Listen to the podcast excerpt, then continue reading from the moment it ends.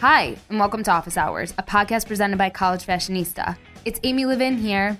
This week, I'm chatting with Barbie Ferreira, also known as Barbie Nox on Instagram.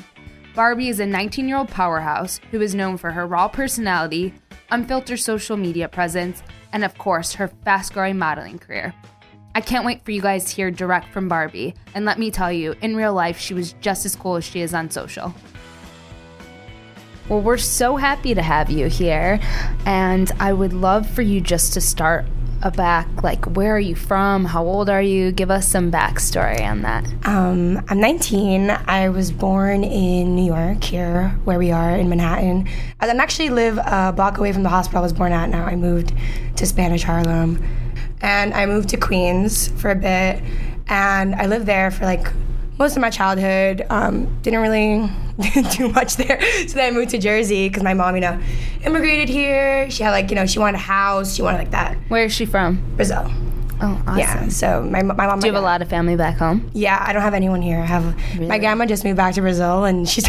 I just found out today she's not coming for Christmas. I'm a little tight about that, but. Did you like your childhood? Did you like growing up here? You know, I I think my childhood definitely. I wouldn't take anything back, but definitely not a good time. I think I'm a completely different person than I am now than I was a kid. It was like what was so traumatic about it? It was that's traumatic. I just didn't have any friends, like none. And when I say I don't have friends, I mean like nobody liked me. Like I moved, nobody was my friend. I was a little weird. I was a little too crazy. Like you know, like a little too outspoken and stuff.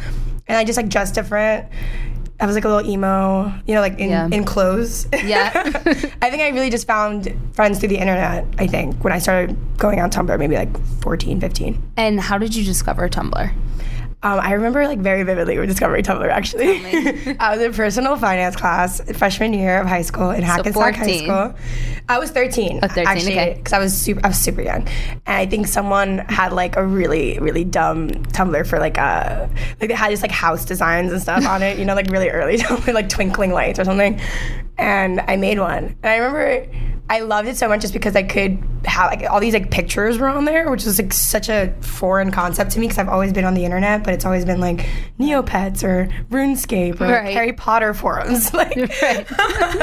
so Norm- was, like, normal just, stuff. Yeah, like super normal stuff that made me super cool in school. So yeah. that's great. So then you got into it and you started to use it as an outlet to express yourself. Definitely, and I think I started taking like photo booth selfies of me being like pastel grunge or whatever they had at that time, whatever yeah. like was the trend. And you know, I like pierced my own nose when I was like 14 or something. I was like, I'm so cool, like. And but lipstick. like your follow, I mean, that's how you really got discovered, more or less. Yeah, like I definitely like I started got like I got, I got slowly I got more followers, and at one point I had you know what I thought was like so much. The thing with Tumblr is no one can see how many followers you have, right? So it's kind of cool because it was kind of embarrassing to have followers. Like people in school would be like, "Oh man, I saw your Tumblr," I'd be like, "Screech!" Like yeah. runs to the bathroom. yeah, you're like, please don't look at that. Please don't look at that. It's so personal, but like it's not. On the internet. Right. It's sad that Tumblr is not what it used to be. Yeah, I don't really like. Now Tumblr we're on anymore. Instagram. Like I feel like Instagram is today what Tumblr was then. Yeah, like no, if you were going to start something and curate and show people who you are, it'd be on Instagram. Yeah, I think Tumblr just got a little too too crazy for me. It was like it got it got it got a little too like cl- it was weird because it's the internet. People got clicky, but then it, it would merge into my real life because I started having like internet friends. So it's really weird. Everyone, yeah, it's like I crazy. feel like the whole Gen Z generation, everyone has these internet yeah internet friends, friends. and they're it's actually a real, real thing. I remember when my mom would be like, "Have you met some people?" Some oh, I've met internet? so many people from the internet. Like, Are I they legit your good friends? Though? Yeah. I, it's funny because a lot of my friends like they started off kind of it's such a small community of like curvy girls who yep. were doing things that probably weren't, you know, like they're younger at that time. Like a lot of the girls that we were looking at were so much older, you know, so sexy and mature and bombshells. And like, I don't know, I couldn't relate you're to 13, that. right? Yeah, you're like, you know, 14, 15, 16, and you can't relate to that. So I think there was like a whole like group of girls in a specific like like group on the internet that really just wanted curvy girls who they could relate to. And I think they were part of that too. So you know, we all kind of knew each other from the internet, from the, you know mutually seeing pictures of like you know body positivity or you know, our journey into like loving ourselves, and then it's yeah. funny because it became a career. we have a whole like hashtag insane at College Fashionista called Guru Gang, Ooh. and it's all about that. It's all about girls who contribute to College Fashionista who've met through College Fashionista and become internet friends. And a lot of them have never met, but they'll post images and they'll talk to each other. And so it's real friendship. It's real. And So it's so great that now you have access to meet people all around the world and you're not limited by where you live geographically. And it's Yeah. just a really cool time. And you can meet people that you could relate to way easier than the people that you're in the close pros- proximity of, you know? We're very lucky that we live in New York and there's so much diversity, and chances are you'll be able to find people who have similar interests. But people who are located in more rural areas or, you know, So hard.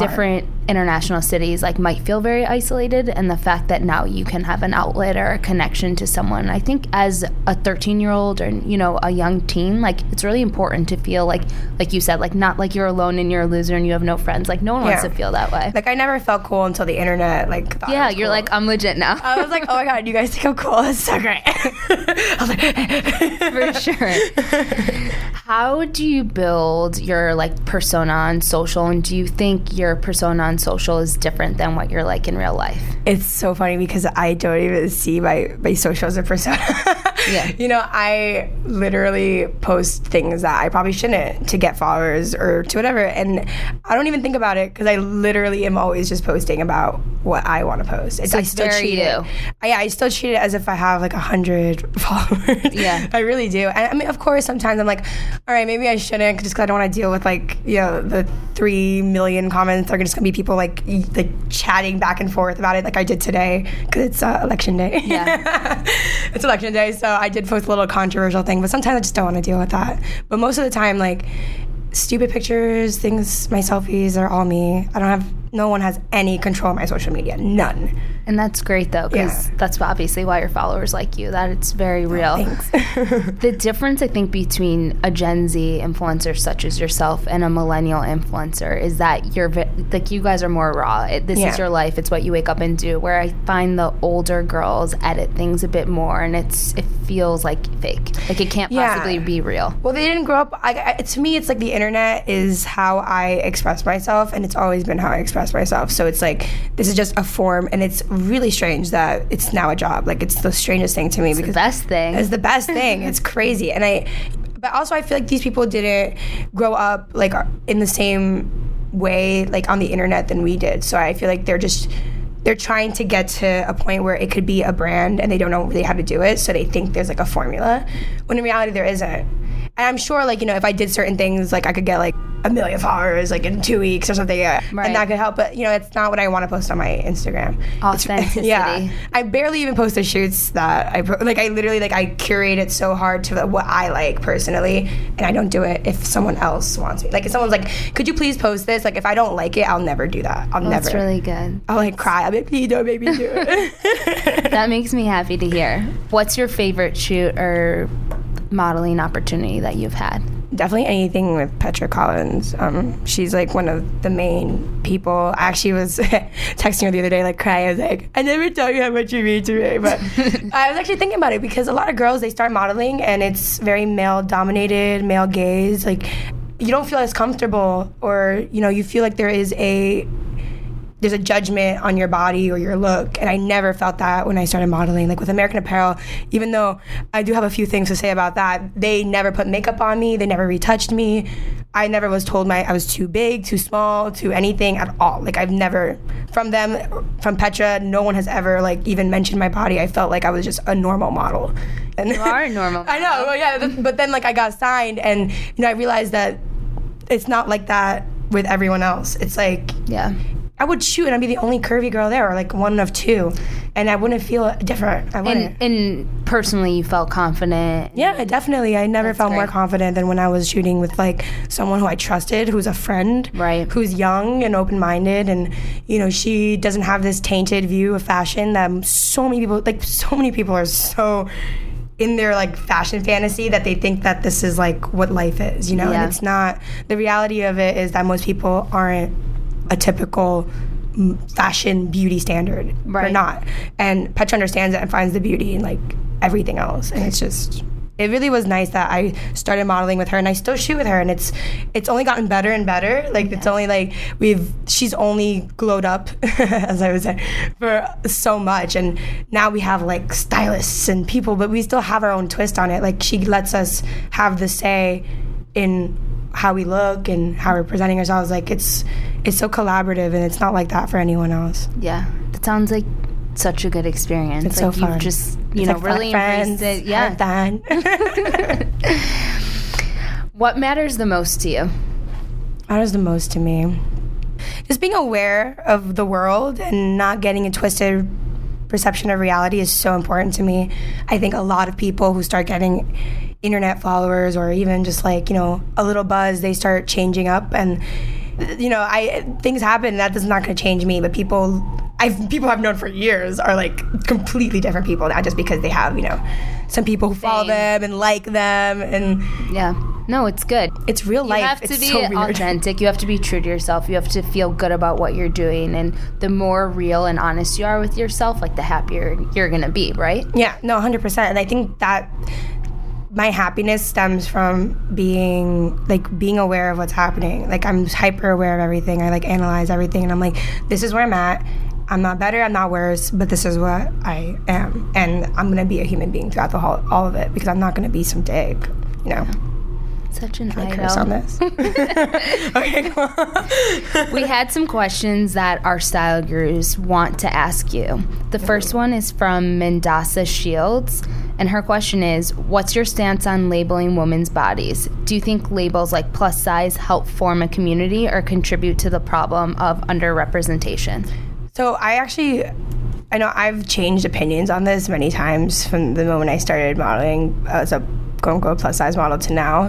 And at first I was like, I don't see anything wrong with that word. It's not even the word. It's not being classified. Uh, it's not being like bigger. That's not what I think is what's wrong about that statement. It's not that you know, I don't think there's anything wrong with being plus size or curvy or you know me and my friends call it like we're like the fat agenda. We like say the fats like, No. but we like we we took that word and we know that we're not like we know that we're we're secure with ourselves. So it's like that word we just took it back. So with me, it's like words like that they don't really they don't hurt me, but I understand that I've been so infuriated that everything I do has to be like it, everything has to be the plus size community, which I love and I embrace, and it's amazing and it's like empowering. But the fact that we can't merge those two industries together is so heartbreaking because there are so many girls that would love to see not just one body type. It's not even that we need like size 14 plus. It's like there are no size sixes, there's no eights, there's no barely any fours really in the fashion industry. And like they make these thin girls become unhealthy to be this extremely like ancient tradition of being like wayfish and tiny and not taking up space as a woman. It's just like it doesn't have to be that way. Yeah. And I don't think it would make so, it just doesn't make sense to me. You make so much more money if you include you know the average woman is what size 16, 14. Right. it is very like an archaic concept of Yeah, how skinny models are. And there's obviously everyone has kind of a different opinion. And our community is full of girls of all different backgrounds and sizes. And it's really great to see how they embrace it and they're very confident with who they are. So I Exactly. think it's good to have role models like you speaking on behalf and saying, like, a model's a model, no matter your size. Like, mm-hmm. Well, thank you. I was like, I'm like, oh. The next question is from Lauren Herwig, and it's what has been your favorite modeling job so far and why? favorite modeling job. Um, I, I feel like a lot of jobs I do kind of often. Like I do. Um, like I have some clients that I do pretty often, and it's always fun when I go to like LA or like London, and it's not so much. It's the, the experience of it all, as in like me being in London for a week and me being in LA for a week, rather than the job itself. So it's like the experience of it all kind of matters to me as well. Yeah. no, I mean getting to travel is Yeah. such a perk of what you do. And yeah, and it's really hard on your body though. I've learned. Your skin, your hair. Yes. It's like I I was so excited to travel like all over, but then I realized quickly that it's it's very nice, but it's sometimes it's not as great as it can be. Sometimes you're in the middle of nowhere in an airport motel, You're like, and you're like, "Where real am I?" And glamour. I'm like, "No one no one speaks anything near English." Yeah. You're like, "Oh my gosh!" Like I don't know how to like communicate and go somewhere. You don't have any friends there to help you communicate. yeah. You just sit in your hotel and you're like, take a bath 10 times. Yeah. You're like counting down until it ends. But I mean, it's so worth it because then I'm home in like two days. It's fine. It's just. You know. There's some cities that are better than others. Oh, yeah. And the last question is from Wasi Furtis. And it's what is one piece of advice you would give to your younger self? oh my God, I would give myself so much advice. I. um, I always had like a feeling that I would be able, I would kind of break through from like all the, all the kind of the bullshit that I was going through in school and, you know, rise above it. And that's kind of what gave me hope through school. And I don't know, I just had a feeling. I'm like, you know, I, I want to be an actress at the time. Like, I want to be a big time actress. I don't give a, a, a hoot about you guys. Yeah. and I would just work on my own stuff. And then like, so I would just be like, like, don't doubt yourself. And I never really did. So that and you don't have to change yourself to get to somewhere because I always thought like you know once I become big I have to lose like 50 million pounds you know and that was always a thing and I remember when I was 15 I lost like 30 pounds or something crazy because I wanted to be an actress and I was just like I wish I could tell myself you don't have to change anything and it actually like all fall into place weirdly enough Such good advice. Amazing. What's next for you? what's next um I don't know that's like that's kind of like the cool part you don't know but I do have some goals um That's good. Do you set like short term and long term goals or you kind of just yeah kind ride of with what's going on? I ride with what's going on, but I also have some goals that are kind of vague. So it's like it leaves open. Like I, I'm not the kind to be like, I want to book this job specifically. I Yep. I want to book this kind of job that usually you know people of my size don't get to do. And I would like to like, and there's tons of jobs that even my friends have done that you know I would never have thunk. Yeah. they would put a curvy girl in, and I'm like, whoa, cool. There's definitely, I think, been big strides in the modeling space, and you represent a generation of very forward and open thinkers. And I think as you guys continue to become, you know, leaders in different organizations, like it's only a matter of time. Oh, that's so But sweet. thank you thank you so for someone for- being positive. Whenever I say my dreams, they're like, oh, okay. No. we'll think about that. But then it happens anyway, so I'm like, dude, You have to dream big, right? yeah, Dev. Thank you so much. This Thank has been you. wonderful. Thanks, Barbie, for chatting. And thank you for listening to another episode of Office Hours. Be sure to rate and subscribe to our podcast. Until next time.